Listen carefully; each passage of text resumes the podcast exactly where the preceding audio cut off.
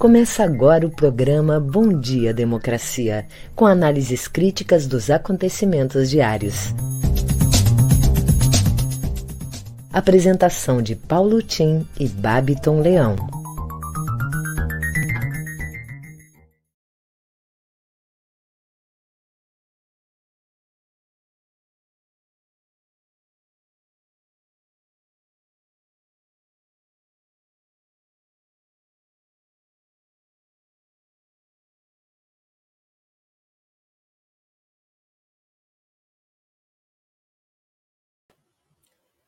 Bom dia, democracia. Bom dia, Tim.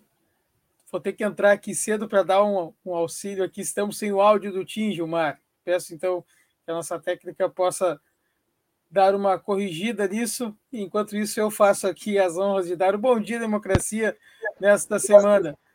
Me escuta, Tim? Escuto perfeitamente. Já está melhor? Estamos com som?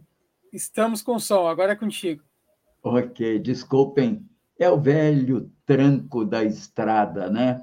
Mas eu sempre digo, melhor o tranco da estrada do que o mau companheiro de viagem. Aqui somos todos bons companheiros. Bom dia a todos, bom dia democracia, bom dia aos que nos acompanham, caros colegas de trabalho e convidados de hoje.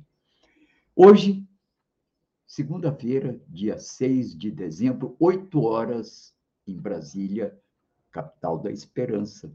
E nós continuamos esperando que o presidente da Câmara, enfim, abra o impeachment contra o presidente Bolsonaro. Não nos cansaremos. Mas, enquanto insistimos, nos preparamos para a grande batalha eleitoral do ano que vem. Se não sair pelo impeachment, vai sair pelas urnas. Bem, Hoje, dia 6 de dezembro, como eu disse, é o mês do advento, que na cristandade é a preparação para o Natal e é também aqui, entre nós mortais, um mês de cuidados com o sol. Nós que estamos agora iniciando o veraneio, muito cuidado com a chegada do veranão, do, do, do sol e do veraneio. O veraneio é sempre um risco para o câncer de pele. Bem, hoje, dia 6 de dezembro, é o Dia Nacional del Gaucho, na Argentina, porque no dia 6 de dezembro de 1872 era publicada a primeira edição de El Gaucho Martín Fierro, do argentino José Hernández, obra mestra da literatura gauchesca, seminal na caracterização do homem creúgio argentino, mas com projeções sobre o grande pampa da América do Sul, do qual grande parte da nossa do nosso da nossa nação rio-grandense aí tem também uma parte. Estão ainda a ser melhor pesquisadas as influências tanto culturais como políticas da Argentina e del Gaucho sobre o Rio Grande do Sul, podendo-se afirmar que elas vão, paradoxalmente, marcar aqui entre nós a grande controvérsia ideológica que tanto dividiu o Rio Grande em 1893 e 1925 e deu as bases para a constituição dos blocos históricos aqui no estado da esquerda e da direita. Isso pode ser encontrado e sintetizado num artigo do nosso querido colega Benedito Tadeu César, que escreveu um artigo no Sul 21 já há algum tempo, que, cujo título é Petistas e Antipetistas, o embate que se repete no Rio Grande do Sul. Digo paradoxal isso tudo, porque aqui o positivismo, que empolgou na Argentina Domingo Sarmiento que escreveu uma obra contra El Gaucho, entendendo que era no interior da Argentina que residiam as raízes da ignorância, as raízes, inclusive, do despotismo argentino, que tanto preocupava a província de Buenos Aires. Sarmiento condena, portanto, essa, essas raízes crioujas da Argentina e abre aquele país para a grande onda de migração italiana que vai fazer da Argentina um diferencial que se distingue do resto da Argentina. Para muitos argentinos, o Portem nem é propriamente um argentino. Tal o impacto que esse Sarmiento, quando presidente da Argentina, provocou. Era um ilustre iluminista, muito influenciado pelas ideias do seu tempo, mas de perfil conservador, europeísta. De certa forma, é ele que orienta ainda a afirmação de, do, do presidente Fernandes, quando diz que, enfim, saudando uma comitiva europeia, diz assim: Eu me sinto muito à vontade, eu também sou europeísta, porque nós viemos do mar, enquanto os mexicanos vieram dos índios e os brasileiros vieram da floresta. Um fopa, um passo em falso do presidente Fernandes, mas que nos permite celebrar hoje, então, essa grande obra de Martin Fierro de José Hernández, Vive el Gaucho. E vamos, então, às manchetes do dia com o Babiton. Bom dia, Dado. Bom dia, Paulutim, bom dia, democracia, e bom dia para toda a nossa audiência. Desejando já uma ótima semana para todo mundo. Bom, agora eu trago algumas das principais manchetes do dia, iniciando pelo G1.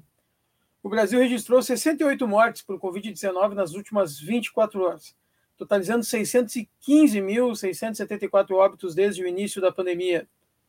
Bolsonaro veta secretário de Dória em dança das cadeiras de Guedes. Mapa do endividamento do Brasil bate recorde. 75% das famílias têm dívidas. Milícias armadas por caciques espalham o terror em aldeias indígenas no Rio Grande do Sul. CNN Brasil. Máscara PFF2 oferece quase 100% de proteção contra o coronavírus, diz estudo. Dos Estados Unidos, Dória diz ter encontro marcado com Moro no retorno ao Brasil. O Estadão. Inflação de serviços ressurge após o alívio no isolamento social. Braço direito de Guedes, assessora é promovida a secretária especial. Bolsonaro fala em assinar ato para a União decidir sobre passaporte da vacina. Folha de São Paulo. Primeiros sinais de gravidade da Omicron são animadores, diz conselheiro da Casa Branca. Jornal Brasil de Fato. Debandada de técnicos na ECE pode provocar um verão de apagões no Rio Grande do Sul. Mulheres protestaram contra o governo Bolsonaro no último sábado, dando a largada para o 8 de março. No nosso programa de hoje, teremos a participação do cientista político Benedito Tadeu César, que vem conversar com a gente sobre a entrevista do Lula e o avanço das esquerdas na internet. E também a advogada e coordenadora da bancada do PT na Assembleia Legislativa, Mari Peruso, que vem conversar conosco sobre a agenda da Assembleia nesta semana. Em seguida, eu volto com o Boletim Coronavírus trazendo a situação aqui do Estado. É com você, Paulotinho. Ok, obrigado, Babiton, muito obrigado. Bem-vindo, Bené. Daqui a pouco também a Mari, daqui a pouco estaremos conversando com vocês. Bem, como fazemos diariamente, estamos abrindo o nosso Bom Dia Democracia, uma parceria do Comitê em Defesa da Democracia com o jornal Brasil de Fato, Rede Soberania, Rádio Ferrabras, Portal Litoral Norte e Jornal Coletivo, com apoio da Central Única dos Trabalhadores do Rio Grande do Sul, a Durg Sindical e Cressol. Bom dia, democracia, um contraponto à grande mídia corporativa na defesa da informação transparente e da democratização da mídia como um direito à informação de todos os brasileiros. Eu sou Paulo Tim e registro todos os temas aqui comentados com os respectivos links no meu Facebook, na fanpage aos que desejarem fazer uma leitura mais profunda. E eles vão registrados também na newsletter que fazemos diariamente e mandamos aos interessados. Membros do comitê recebem diariamente essa newsletter, que é uma radiografia de tudo que aparece na mídia desde ontem, tanto na mídia corporativa quanto na mídia alternativa. Portanto, se tiverem interesse, é só informar que nós lhes mandamos a nossa newsletter.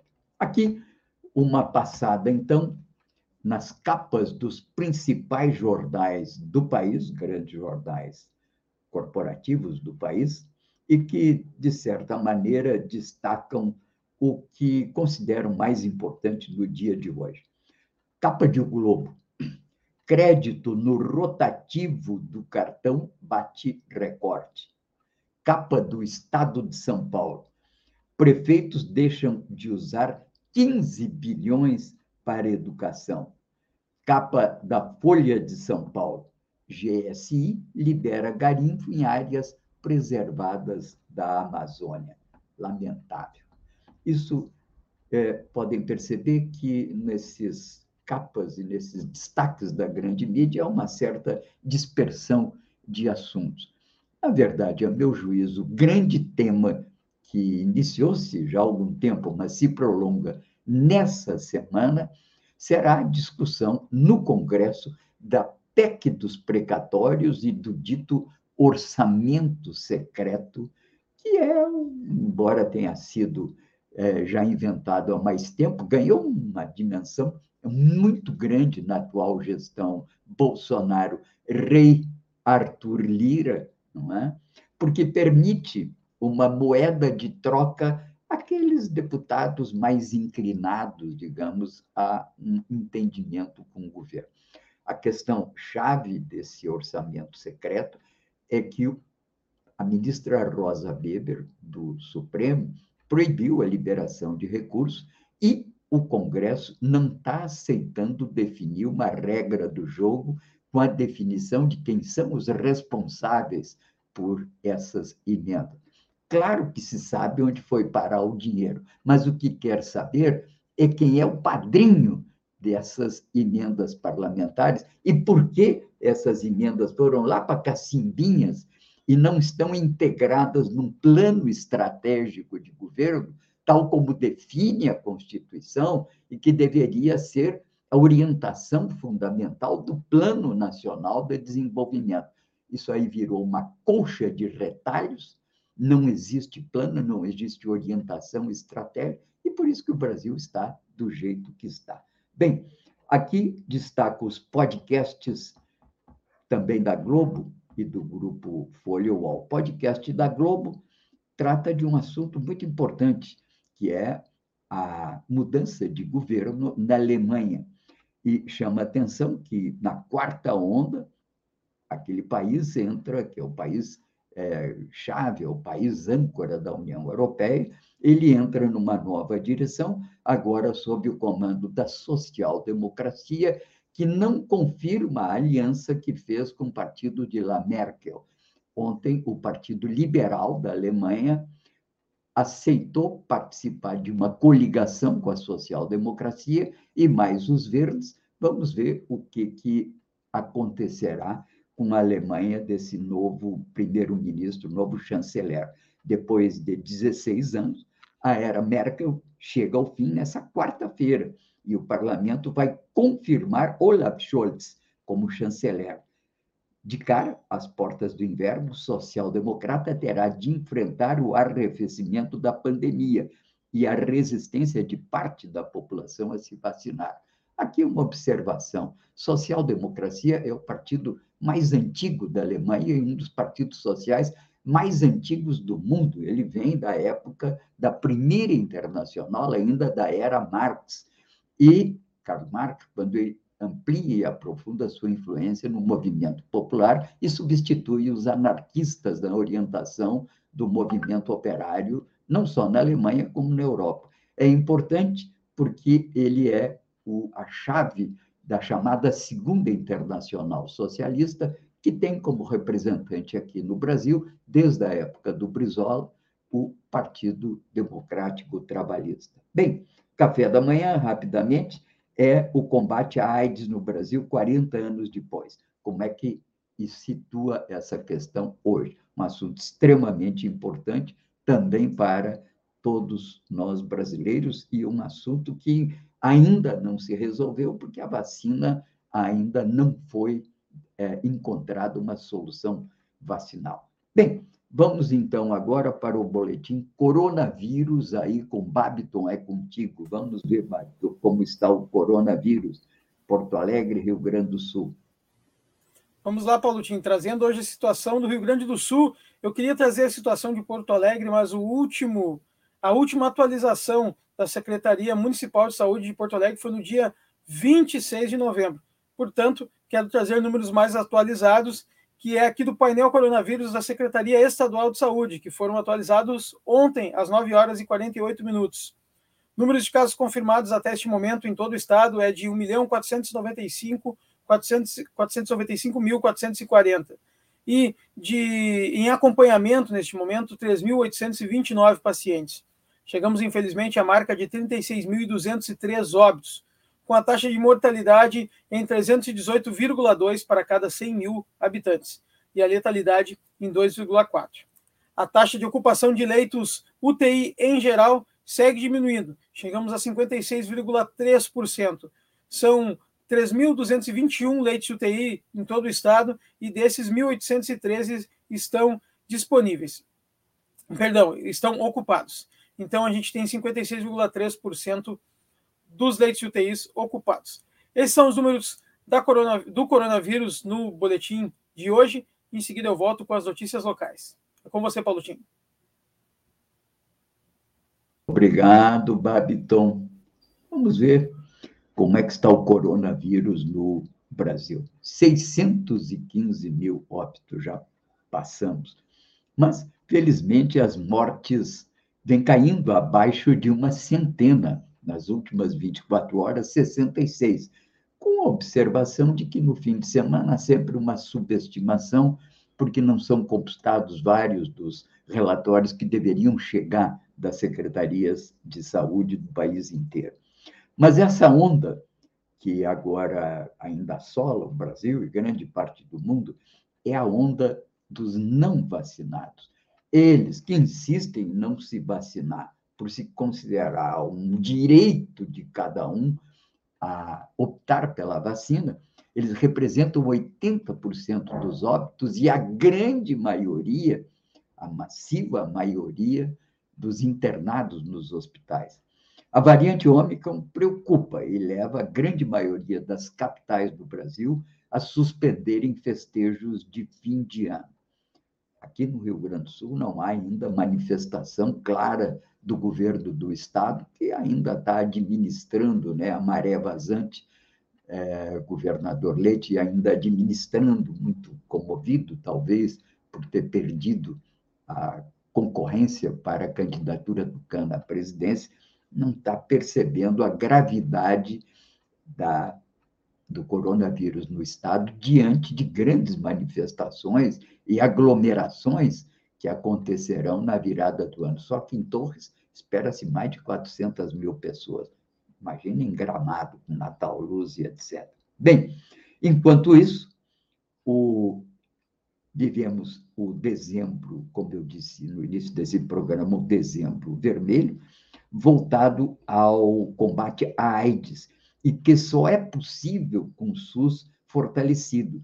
É o que aponta um especialista, mostrando que o acesso à saúde pública é crucial para o tratamento do HIV, especialmente nos setores mais vulneráveis da sociedade. Matéria oportuna e importante que está no Brasil de fato de hoje e eu recomendo a todos. Enquanto isso, o Brasil tem uma média móvel de mortes por Covid de 194, que é a menor desde abril de 2020. Bem, também chama atenção aqui que a fome não é só números, e como a realidade das comunidades periféricas piorou nessa pandemia. Marilene Maia, também professora da Unicinos do Rio Grande do Sul, fala e nos diz sobre o trabalho da Rede Solidária São Léo junto às ocupações, matéria também do Brasil de Fato, mostrando pesquisas realizadas e que demonstram como as populações mais pobres padecem mais diante da pandemia. Chama atenção sempre de que os mais vulneráveis de tudo isso, em todas as escalas, são os mais idosos. Diante disso, o Conselho Nacional do Idoso nada falou. E o que poderia ter se constituído numa peça de informação, de seleção, de apoio aos mais idosos dos municípios, que são os conselhos nacionais do idoso, não funcionaram. É hora de pensarmos na reformulação do Conselho Nacional do Idoso e dos conselhos municipais para que tenham a feição dos conselhos tutelares, profissionalizados, peças fundamentais para o apoio aos mais idosos. Aliás, nós vamos ter aqui um Fórum Social Mundial em fevereiro, em Porto Alegre, com eixo temático na questão do idoso. Hora de iniciarmos a organização de um grupo de trabalho, parlamentares, técnicos, professores, para trabalharem nessa presença marcante que devemos ter nesse Fórum Social em Porto Alegre. Bem, aqui, então, é, temos mais ainda uma importante é, matéria do, da Notícias do Brasil, cidades, mostrando o desenvolvimento do julgamento daquele caso da Boate Kiss, da minha cidade de Santa Maria. Ontem foram ouvidos um engenheiro, um segurança e uma vítima do, daquele, daquela tragédia, o que levou, inclusive, a muitos familiares que estavam presentes ontem no, naquele tribunal a terem que ser atendidos por colapso, que entraram em colapso pela violência com que se percebe a gravidade daquele acontecimento. Tudo consequência da incúria com que autoridades e proprietários do estabelecimento tiveram e que muito bonito, né, fazer festa, ganhar dinheiro, juntar a moçada, esquecendo-se que viver é muito perigoso e que nas cidades, sobretudo, a lei deve ser cumprida para a proteção de todos. Não basta apenas a vontade de fazer isso ou aquilo. Não existe essa coisa de eu faço o que eu quero, como eu quero, onde eu quero. Nós vivemos sob o império da lei e a lei deve ser cumprida para a proteção de todos, o que não aconteceu na Boate Kiss. Bem, enquanto isso, notícias dão conta do endividamento do Brasil. Essa semana, quarta-feira, o Copom vai se reunir e avaliar a situação inflacionária, que já passou de dois dígitos, estamos vivendo ameaça de um retorno né, desse, dessa barbaridade da inflação que penaliza os mais pobres. Aliás, é a inflação que está comprimindo a massa salarial e levando a que, dessa maneira, haja menos consumo e, consequentemente, menos impacto na compra de produtos que poderiam reanimar o comércio, a economia, a indústria. Diante disso, o Copom provavelmente vai dizer que tem que aumentar mais ainda os juros, porque tem uma visão equivocada, segundo vários economistas não ortodoxos nesse país, tem um entendimento de que há uma expansão de demanda, quando, na verdade, nós estamos vivendo um momento de contração da demanda. Claro que tem um processo inflacionário que começou na esfera mundial e correspondeu, inclusive, aos problemas da pandemia e que se reflete internamente aqui. O caso do preço do petróleo, da gasolina, é o mais evidente de todo. E há problemas de descontinuidades nas linhas de produção, sobretudo em decorrência da incapacidade logística de atender às demandas de uma indústria. Bem, isso aí, entretanto, não vai ser levado em conta e vamos continuar com essa cartilinária que é da taxa Selic. Sabe para que serve a taxa Selic? Para nada. Ela apenas é um referencial que satisfaz a vaidade de economistas ortodoxos de ter o um referencial achando que comandam com isso a inflação. As verdadeiras taxas de mercado, inclusive de financiamento dos títulos do governo, são múltiplo da Selic e não ocorrem porque o presidente do Banco Central fixa esse ou aquele limite. Ocorrem porque assim determina a vontade dos grandes financiadores de se remunerarem isso. 10 trilhões de reais circulam no mercado financeiro no Brasil a juros médios de 30% ao ano, gerando 3 trilhões de reais por ano de rendimento em juros. Por isso está todo mundo endividado. 75% das famílias endividadas, segundo a Serasa. Três em cada dez inadimplentes estão sem trabalho, com uma média de pouco, quatro mil e pouco reais de endividamento cada família, mas não tem como pagar.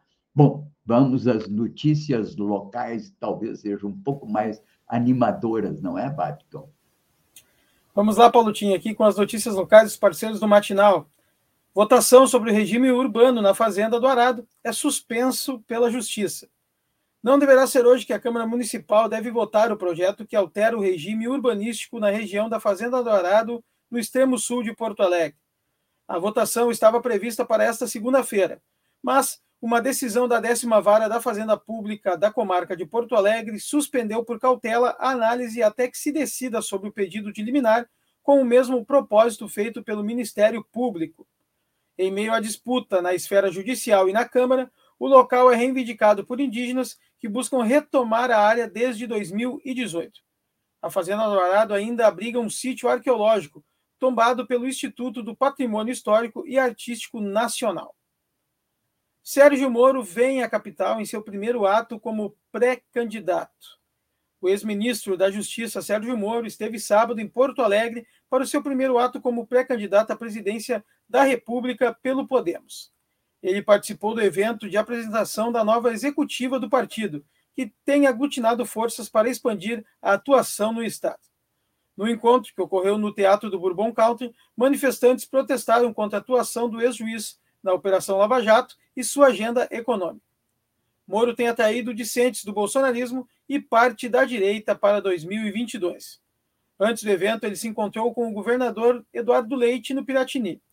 Leite, que foi derrotado pelo governador paulista João Dória nas prévias tucanas para a disputa à presidência, afirmou que o encontro rendeu uma boa conversa. Em seguida, eu volto com os convidados. É com você, Paulotinho. Obrigado. Havia um velho provérbio que a gente, na época que na escola a gente aprendia ainda provérbios e entendia que eles eram fundamentais a uma certa ideia de como o mundo anda. Dizia-se assim: Dize-me com quem andas e onde andas e dir-te-ei quem és. Bom, aproveitando essas minhas reminiscências, né, que eu me permito até pela idade, então eu recomendaria, se vocês querem saber quem é o Moro, vocês procurem saber com quem ele anda e onde ele se reúne. Entende? Ele se reúne no Bourbon Country. É naturalmente um lugar adequado às elites que querem manter um sistema que é um sistema de organização da vida, da sociedade e da economia que exclui da sociedade, da economia e da cidadania cerca de 120 milhões de brasileiros que ganham até um salário mínimo. Viver com isso? Bom, eles acham que isso é perfeitamente natural e apoiarão certamente aumento da taxa de juros lá do Copom nessa quarta-feira, quem sabe de 7,5% para 8, 8,5%. Eles têm uma concepção, é uma concepção conservadora da organização da sociedade e não percebem a necessidade de criar um marco que interesse fundamentalmente o povo brasileiro. Porque nós temos que ver da economia como é que está a massa salarial e o nível de emprego. Isso é que nos deve chamar a atenção. E aqui eu chamo a atenção muito dos meus colegas economistas. Cuidado com esse negócio de PIB, PIB, PIB. Não vamos fazer a idolatria do PIB, porque ele é um conceito criado por uma escola neoclássica e que admite que juro é renda. Olha, pode ser a renda de rentista, mas o juro não se insere na ordem, digamos, que pretendia Adam Smith quando criou a ciência econômica, de compreender a origem da riqueza das nações. Isso aí é a origem da riqueza e da reprodução da riqueza nos pequenos círculos que são os detentores desses 10 trilhões de reais que circulam no Brasil, mais os 2 trilhões que eles têm lá fora em paraísos fiscais, começando pelo presidente do Banco Central e pelo ministro da Fazenda. Não tem só grana lá, tem empresa para gerenciar a grana dos coleguinhas. Bem, então, dize-me com quem anda, Moridir-te quem és. Bom, vamos agora às. Ah, está aqui a Mari já, e eu aqui atrasado, querendo, imaginando que era o Babito que ainda ia entrar. Oh, que bom, Mari, te receber. Sempre às segundas você me traz notícias. Muito bom te ver. Bom dia, Mari. Bom dia, Tim, igualmente. Bom dia, Babiton. É, bom dia, democracia, todos e todas. Bom, um pouco da semana na Assembleia, né? Sobre votação, é, amanhã, terça-feira, a votação mais importante é a do orçamento, né? É o não orçamento.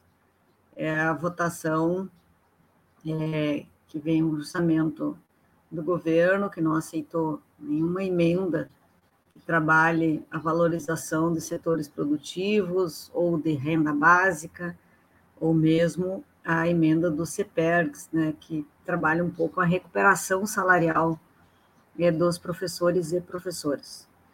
É, como na outra semana se aprovou hum, o teto de gastos, essas categorias dos servidores públicos só podem ter agora, a partir neste momento, a inflação do ano. Então, são sete anos já sem nenhum reajuste, nenhuma recuperação, e passam a ter só a inflação do ano. É, com essa questão do, do, orçamento, nós, as bancadas de oposição, vão fazer declaração de voto, precisam votar esse orçamento favorável, porque mudou a lei federal é, que trabalha antes, quando não aprovava o orçamento, tu repetia o orçamento do ano anterior e trabalhava a questão que estava das rubricas, dos empenhos. Agora o governo pode trabalhar por decreto, né, se não aprovado. Então, situação difícil, precisamos mudar isso em 2022. É, na semana passada, o governo mais uma vez lançou milhões para a agricultura, avançar a agricultura. É, tinha uma expectativa muito grande. Nós tínhamos um projeto de lei, tínhamos o 115, tínhamos uma emenda, 50 milhões para os agricultores, agricultura familiar, é, para a produção, recuperar as perdas e poder produzir. O governo anuncia 38, mas basicamente é, vai atingir só 1.500 famílias, beneficiários diretos, são mais de é, 200 mil agricultores no estado do Rio Grande do Sul, famílias, vai atingir 1.500, e a maioria do recurso é para as estradas, aquelas estradas que a gente chama estradas vicinais, as estradas de chão. Então, fez uma política com os prefeitos. Os prefeitos é que devem manter aquelas estradas, o governo abre uma rubrica na Secretaria da Agricultura é, para facilitar essa vida das prefeituras. Então, o dinheiro não é para a agricultura familiar, é para escoar a produção. Qual produção? Se a agricultura familiar está passando muita necessidade. É, também hoje, é, à tarde, tem uma audiência pública sobre, mais ainda a questão da agricultura, a questão da Emater. A Emater, desde o governo Sartori, vem sendo é, destruída. E a Emater, ela é, era muito, mas o, o objetivo dela é prestar assistência técnica às famílias dos agricultores e agricultores pelo estado do Rio Grande do Sul. É um desmonte, e esse desmonte é para fazer convênios né, com empresas, com o Senar, tem várias especulações sobre o assunto. Então, hoje, se debate muito essa questão da matéria. Um período de resistência grande aí para salvar a produção de alimentos no estado do Rio Grande do Sul. Na semana que vem, é, dia 14, e na semana outra, do dia 21 e 22, último dia de atividades de votação na Assembleia Legislativa, é, estarão presentes aqueles projetos da Corsã, é, estarão presentes agora um, um projeto que o governo mandou 435, que é para dar auxílio emergencial de 85 milhões para as empresas de ônibus do transporte metropolitano. Então, coisas assim é, que a gente começa a, a, a receber e, e ter que explicar e mobilizar as pessoas é, no período de final de ano. Então, é isso. Estamos trabalhando muito com a questão da Corsã, Santa Cruz, uma prefeitura dos progressistas, não assinou, a prefeita Helena não assinou. Santo Ângelo, que são cidades polos de suas regiões, também não assinou a regionalização. Então, essa luta da Corsã, nós estamos cada dia é, conseguindo assim obter um avanço para a gente barrar a votação ou se votar, não se operacionalizar, não ser possível operacionalizar no início do ano a venda da companhia. Era isso, Tim Babiton. É uma semana cheia de, de coisas para fazer. Uma semana compacta, né? É. Essa questão do, do, do, da Câmara, que vai analisar, enfim, essa história do orçamento secreto e da PEC dos Sim. Precatórios, né? E aqui eu lembro, né, mais uma vez, PEC dos precatórios é parte da dívida da União.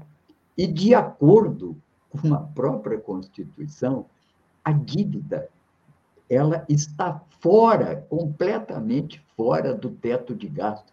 Tudo isso aí inventaram para justificar um discurso político para a campanha eleitoral. A questão dos precatórios não precisava ter ficado dentro do teto de gasto. Como, aliás. Nem o auxílio emergencial precisa desse recurso. É, é uma barbaridade. Mas, enfim, vai ser uma semana compacta. Aí o Supremo também está de olho, vamos ver o que, que vai acontecer, né? Mas, o, o Mário, eu queria chamar a atenção de um artigo que está publicado hoje no Brasil, de fato, que é muito importante, talvez você pudesse fazer chegar às mãos do nosso governador Eduardo Leite. O artigo diz o seguinte: perigo à vista? Privatizações podem ameaçar a democracia. Julgamento do Supremo dos Estados Unidos ajuda a compreender os limites da participação privada em assuntos do Estado. Tudo isso porque começa a se perceber, não só na Europa Ocidental, como nos Estados Unidos, que a privatização de serviços públicos foi longe demais e que se perdeu de vista a condição de cidadania para transformar o cidadão no mero consumidor. Diz o livro, que é um livro publicado por um autor, que o segredo para manter o equilíbrio entre as forças, mercado Estado, tem a ver com a manutenção do cidadão como tal, e não como consumidor. Aspas. A gente não pode permitir que os interesses das corporações sobreponham-se às necessidades da população e sejam protegidos nas decisões públicas.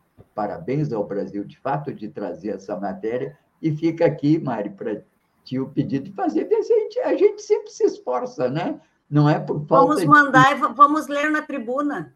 Vamos mandar e ler na tribuna.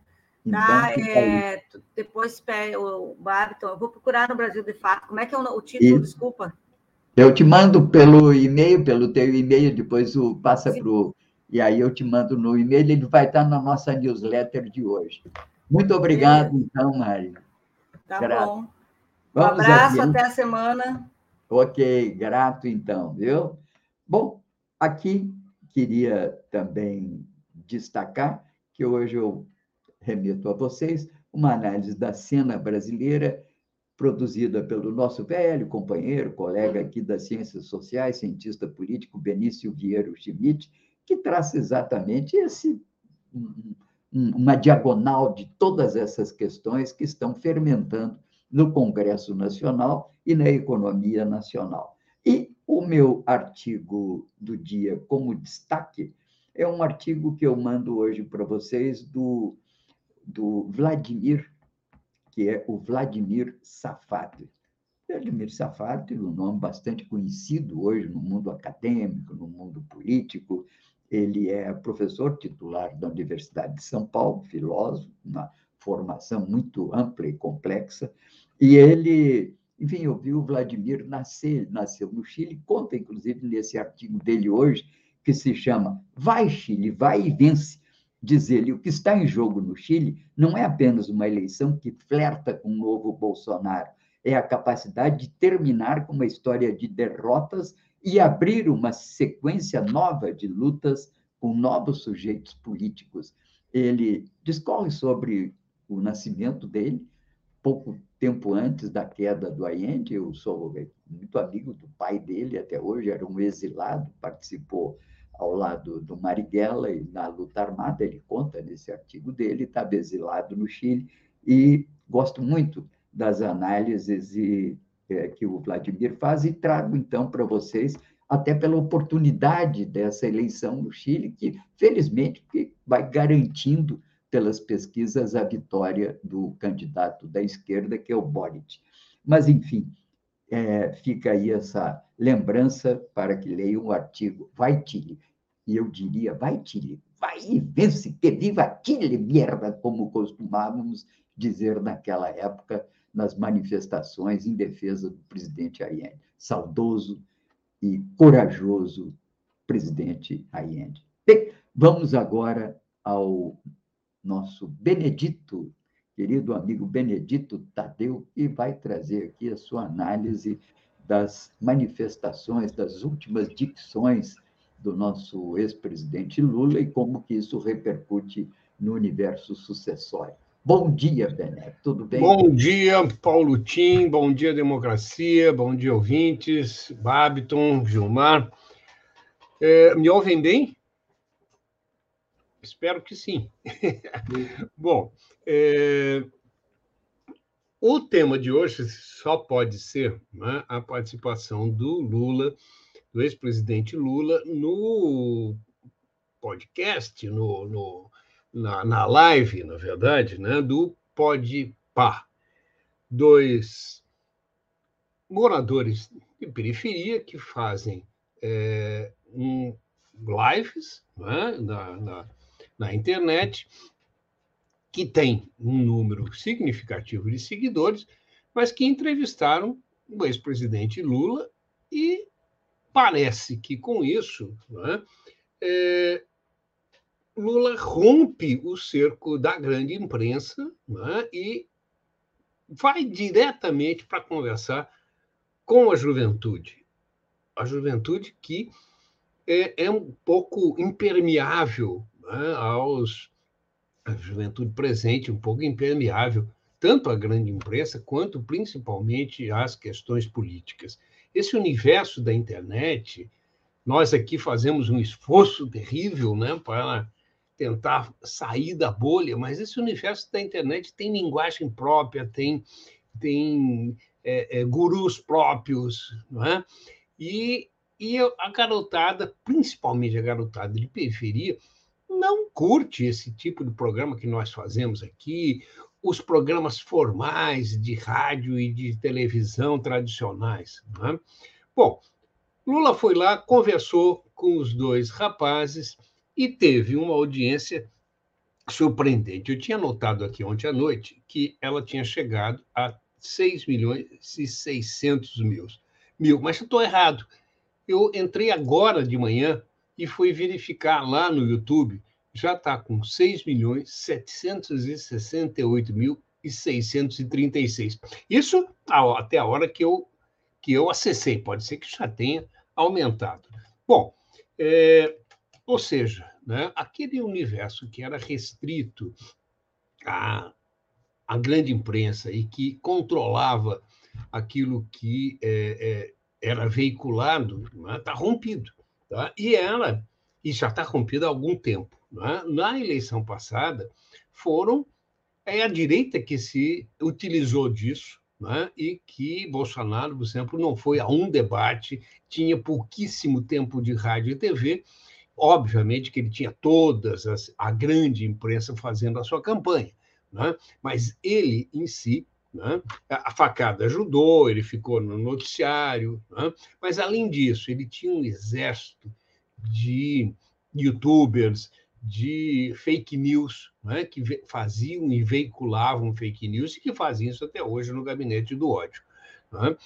E a esquerda não sabia utilizar esse instrumento. Bom, os partidos de esquerda estão se organizando, estão é, é, é, já antes dessa entrevista no Podpah, Lula já pesquisas recentes de medição de alcance de, né, de internet mostravam que Lula já é, se emparelhava com Bolsonaro e o mais interessante, no mesmo horário que o Lula dava entrevista para o Pode Pá, o Bolsonaro fazia sua live, porque foi na quinta-feira, e é o dia das lives do Bolsonaro. Bom, enquanto o Lula teve naquele, no mesmo momento da live do Bolsonaro, 175 mil pessoas online assistindo ao vivo, o Bolsonaro tinha apenas 8.877. É, há uma grande diferença aí, né? É, bom, o que fica? É, ah, a Rede Globo contratou uma empresa que se chama Arquimedes para fazer a medição das referências às entrevistas. Sabe quantas, quantas mil referências tinha? Na semana passada, na sexta-feira, no sábado, eh, a entrevista do Lula, pode par, 478 mil. Tá? Então, veja, há, uma, há um, algo se movendo aí. É? Se as esquerdas aprenderem a utilizar os veículos da internet, o equilíbrio né, que havia sido rompido na eleição passada pode ser restabelecido. O que me parece, e o Lula faz questão, fez questão de afirmar né, durante a, a, sua fala, é que não basta né, a comunicação de massa, é preciso a organização de massa. É? Sem a organização das forças populares, dificilmente Lula conseguirá, se for eleito, fazer aquilo que ele almeja fazer, é? aquilo que ele enfaticamente afirmou e prometeu no Pode Par, fazer mais do que ele fez na gestão passada. Se não houver um, uma bancada significativa de esquerda e se não houver uma sustentação dos movimentos populares, ficaríamos, mais uma vez, nas mãos do Centrão. Então, é fundamental né, essa organização, qualquer que seja o eleito. Né? É, mas se nós quiser, quisermos reconstruir o país, precisamos começar a nos organizar desde já. É isso, Paulo. Ok, Bené, tem toda razão. É, temos que trabalhar nas várias frentes que correspondam às necessidades do avanço de ideias progressistas, de projetos progressistas. Não podemos imaginar que botando voto na urna, indo lá, vamos eleger até um candidato progressista e depois vamos para casa assistir a televisão, né? Até porque sabe lá o que, que a televisão vai nos dizer, entende, com relação ao que está acontecendo. A nossa experiência do passado é meio ruim nesse sentido. Tem toda a razão, eu acho que é isso. É, operar nos mecanismos de divulgação de massa, eu acho que a presença nas redes sociais é importante, você chama a atenção desse fato, né, de que temos que ir essas, esses influenciadores digitais, esses jovens, e conversar com eles, tentar abrir um diálogo para que eles possam, enfim, é, compreender também melhor aquilo que nós estamos propondo para o país. Muito bom, Bené. Então, grato. Mais alguma coisa, Bené? Sempre você tem uma coisinha que ficou para trás aí, manda abraço. Olha, é, tu chamaste a atenção né, da, da meia-culpa ou da revisão né, que setores é, é, do, acadêmicos, inclusive, né, nos Estados Unidos, estão fazendo aí de ter embarcado na canoa do neoliberalismo e da, das, das privatizações né, é, é, desvairadas. Né? O nosso governador, que, tá, que pretendia né, concorrer à presidência da República, já teve suas asas cortadas, pelo menos por hora, né? A gente não sabe se ele não vai ainda saltar para qualquer outra candidatura, né? é, leva isso aos, ao, aos extremos delirantes né? no Rio Grande do Sul. Né? É, com, com, privatização da água, nós tivemos aqui, na, aqui temos em Porto Alegre também né? a privatização dos transportes, a Carris, né? que é uma, já foi uma referência nacional, né? corre risco de ser privatizada. Então, é, é, nós, né, talvez essa coisa do complexo de Vila-Lata, né, e o que os argentinos nos chamavam, né, e eu sempre me lembro disso, dos macaquitos imitadores, né, a gente ainda continua, não que os argentinos não sejam imitadores, né? mas é, nós continuamos imitando com atraso né, o que faz, se faz nos grandes centros. Né? É, na Europa hoje e nos Estados Unidos, né, essa, essa sanha privatista e neoliberal está sendo revista. Aqui, ela ainda está em, em avanço. Né? É, hoje, inclusive, está na Folha de São Paulo que o, o general Heleno né, autorizou garimpo em áreas de preservação na Amazônia. Né? Então, é, é, Tim, é aquela coisa, a privatização e a apropriação privada daquilo que é público. Né?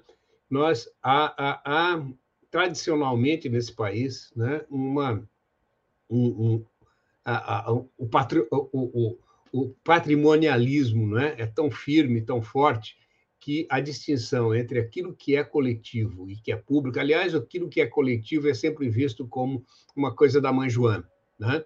que, que todo mundo pode usar como bem entender. Né?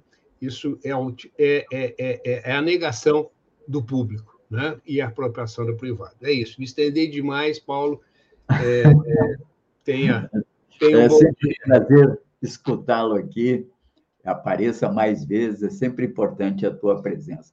O que me chama a atenção é o seguinte: o que, que a GSI, Gabinete de Segurança Institucional, comandado por um, eu me permito dizer assim, aparentemente já fora de moda, para não usar um outro termo, né? Esse general Heleno autorizando o garimpo na Amazônia. E o que, que o Ibama diz disso? O que, que o general Mourão diz isso? Entende? Porque se fosse o general Mourão, eu até entendia, porque ele tem lá um cargo decorativo de chefe do Conselho da Amazônia. Ora, bem, mas queria destacar também que o Brasil, até novembro né, desse ano, o Brasil teve um saldo, Bené, comercial positivo de 57 bilhões de reais. E desse saldo, 40 bilhões, ou seja, 70%, sabe com quem que nós tivemos esse saldo? com a inimiga China dos comunistas, entende? Bom, isso também é, nos põe a pensar, Bené, a necessidade de discutirmos melhor o papel do setor exportador do Brasil, seja exportador de minério, seja do agrobusiness, porque não, eu pelo menos não vejo como isso aí sendo um problema em si. Isso é a meu juízo, uma virtude que o Brasil tem, que muitos países como a Argentina, a Grécia e Portugal não têm. Nós temos um setor exportador dinâmico e temos um comprador que, felizmente, também é dinâmico, que é a China. Eu acho que o que precisamos discutir é o que, que podemos fazer para impedir com que, entende, atrás dessas exportações fiquem as buraqueiras e fazer com que esse mecanismo de exportações gere internamente fatores de desenvolvimento. Já não é nenhuma novidade, já a Argentina fez isso, entende? Que é a cobrança de impostos de exportação sobre esses setores. De maneira que se cria aí um fundo de desenvolvimento para que se possa estimular a indústria, que é, na verdade, o carro-chefe das transformações tecnológicas. Bem, mas, mas eu tinha, aí tinha que começar por revogar é. a Lei Candia, né? É, tem é, muita que coisa. incentiva a exportação de né? produtos né? primários. Temos né? que discutir, vamos discutir mais. Bom, então vamos chegando aqui ao final do nosso programa de hoje. Ah, mas ainda temos que ver a programação. Obrigado, viu, Bené?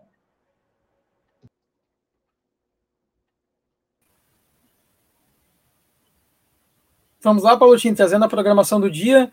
Então, hoje no Espaço Plural Debates e Serviços, que acontece de segunda a sexta-feira, das 14 às 15 horas aqui na Rede, nós vamos abordar acessibilidade, desafios e história de superações. Participarão da bancada a arquiteta e gerente da empresa Acesso, Projeto Consultoria Ensina em Acessibilidade, Regina Cohen, a jornalista e autora do livro E Fomos Ser Gaúcha na Vida, Lelei Teixeira, e também a coordenadora do Departamento de Relação com o Mercado de Trabalho do FGTAS, Ana Rosa Fischer. A apresentação do Espaço Plural, você já sabe, é da Clarissa Hennig, da Rádio Com Pelotas, e do jornalista, do também jornalista Solon Saldanha, aqui da Rede. E como normal, todas as segundas-feiras, hoje temos também Farol Literário, que é um programa de incentivo às letras promovido pela Casa do Poeta Brasileiro e Casa do Poeta Latino-Americano. E ele é realizado às 19 horas aqui na Rede, com a apresentação do Paulo Tim. E ele também é realizado pela Casa do Poeta do Vale do Mampituba. Você pode aproveitar já e entrar no, nas redes aqui da Rede, da Rede Estação Democracia, ativar o canal, assinar o canal, ativar o sininho e compartilhar o nosso canal, fazendo com que mais pessoas assinem. Assim, a gente fortalece cada vez mais a iniciativa e a ideia da Rede. Um ótimo dia, democracia. É com você, Paulo Tim. Obrigado, obrigado. Queria lembrar que no Farol Democrático hoje nós vamos discutir farol, farol literário da rede Estação Democracia. É tudo democrático. Mas queria lembrar que nós vamos discutir um pouco o, o reerguimento da Casa do Poeta rio-grandense e do lançamento breve, talvez ainda esse mês, da coletânea da Casa do Poeta Latino-Americano, cuja presidente é a Marinês Bonacina. Hoje, vários dos autores que participam dessa coletânea, que terá também a chancela da Casa do Poeta Rio-Grandense, estarão presentes conosco à noite. Ficam todos convidados, um programa de incentivo às letras. Para finalizar, queria lembrar o artigo publicado nesse fim de semana pelo nosso ex-governador e ministro, o Tarso Genro, que fala cujo título é A Vitória da Nota de 10 dólares e a Destruição da República. É sempre uma reflexão sobre a destruição provocada pelos dois anos de governo Bolsonaro, e ele destaca que precisamos ter em mente que a maioria ainda desses que ainda o apoiam, e está aí na faixa entre 20% e 23%, não são bandidos, diz o Tarso Genro, nem são fascistas, eu até destaquei em artigo outro dia, que muita gente com uma visão alternativa do mundo, muitas vezes até estimulada pelo senso crítico à barbárie do capitalismo eh, contemporâneo, muitas vezes são levados a, por exemplo, uma atitude negacionista da vacina. Não podem ser confundidos com fascistas, têm que ser esclarecidos e trazidos para o campo da liberdade, da verdadeira liberdade, fundada que é na razão e na ciência. Termina aqui o nosso Tarso Genro chamando a atenção de que quem souber reconquistar o senso comum para as eleições em 2022 vai ter que rapidamente conquistá-lo, também para governar e melhorar a vida das maiorias rapidamente, porque o cansaço da espera adiciona raiva, e a raiva é o elemento central da tentação totalitária. De acordo com Tarso, recomendo a leitura que hoje vai na newsletter para vocês. Muito obrigado, portanto, a todos os que participaram conosco aqui e nos acompanharam. Muito obrigado ao Benedito Tadeu, a Mari Perusso, muito obrigado ao produtor desse programa, o radialista Babiton Leão, agora mais velho, desde a semana passada, já tem até uns fiozinhos de cabelo branco na barba. Faça como eu, Babton, para não parecer tão jovem, pinte de branco a barba, entende? Vai parecer, vai lhe dar um ar assim de maior é, austeridade. E grato também aqui ao meu querido amigo Gilmar Santos, responsável pela imagem e som que vocês recebem. Amanhã, 8 horas, estaremos de volta. Viva a democracia! Bom dia, democracia!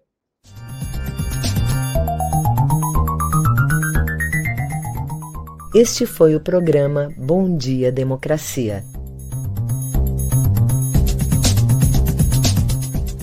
Nos encontramos amanhã às 8 horas.